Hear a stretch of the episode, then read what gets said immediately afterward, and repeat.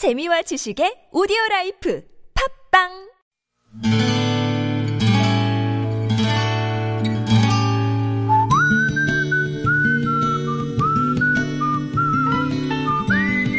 여러분 기억 속에서 여전히 반짝거리는 한 사람, 그 사람과의 추억을 떠올려보는 시간, 당신이라는 참 좋은 사람. 오늘은 경기도 의정부시 호원동에 사시는 박민환 씨의 참 좋은 사람을 만나봅니다.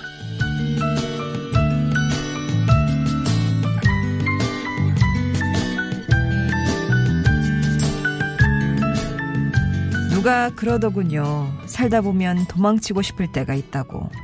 그럴 때 자기만의 도피처, 비상구 하나쯤 갖고 있어야 그곳으로 가서 숨을 고르고 다시 날아오를 힘을 얻게 된다고. 아마 그 얘기를 처음 들었던 때가 1989년쯤 됐을 겁니다. 집안이 갑자기 기울면서 다니던 학교를 휴학하고 군대로 도망가려던 제가 그것도 뜻대로 되지 않아 고스란히 1년을 방황해야 했던 시기였어요.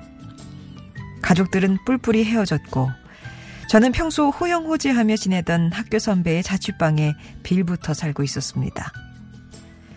선배 자취방이 내자동이었는데 선배가 학교에 가고 나면 저는 11시쯤 일어나 빈둥대는 게 일이었죠. 그러던 어느 봄날 햇살이 너무 좋아 무작정 걷기 시작했습니다.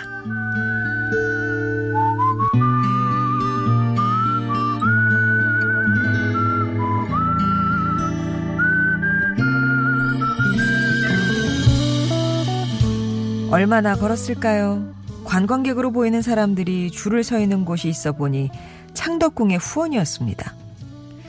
저는 그제야 서울에 살면서 한 번도 거기에 가본 적이 없다는 생각이 들었고 마침 시간이 됐다며 줄을 세우는 안내원의 말에 따라 관광객들 사이에 섞여 안으로 들어갔습니다.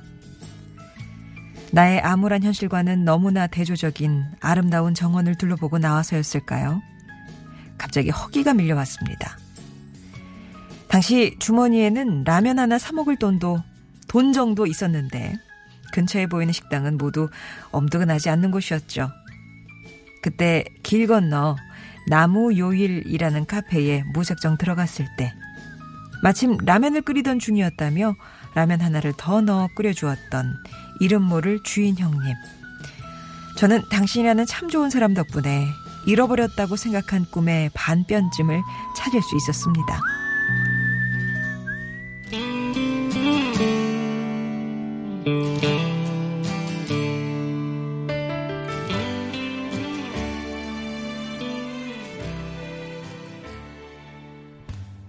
마야의 나를 외치다 들으셨습니다.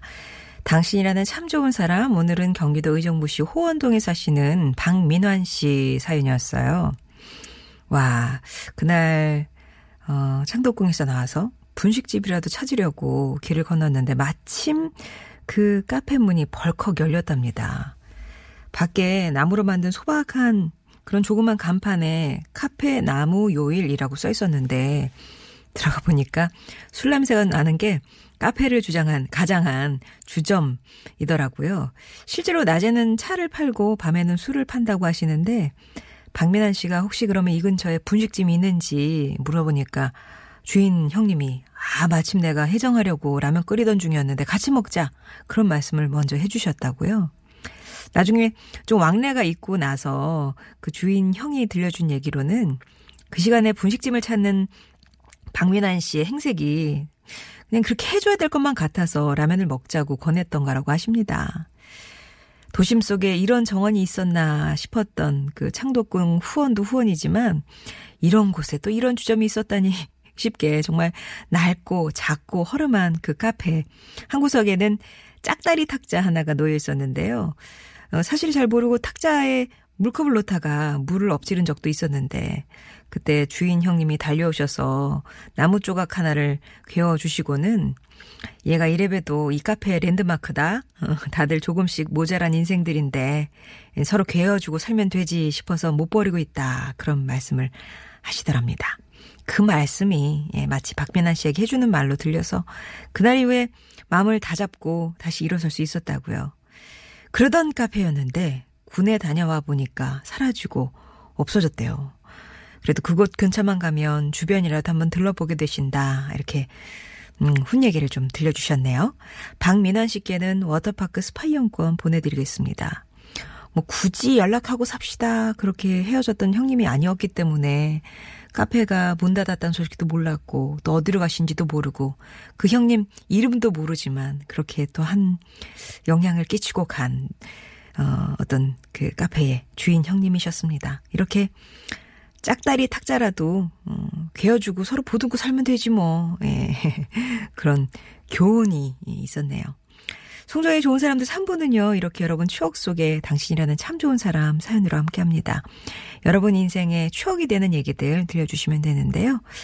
어, 50원의 1호 문자 메시지 우물정 0951번 무료 모바일 메신저 카카오톡 이용하셔서 당신 참여라고 보내주시면 저희가 연락드릴게요. 그때 어떤 사연인지 수다 떨듯이 말씀을 해주시면 되는 겁니다. 금요일에는 여러분의 목소리를 배달하는 음성편지 있으니까는요. 내 목소리로 내 마음 전하겠다 싶으신 분들은 음성편지 이렇게 참여 신청해 주시면 되겠습니다.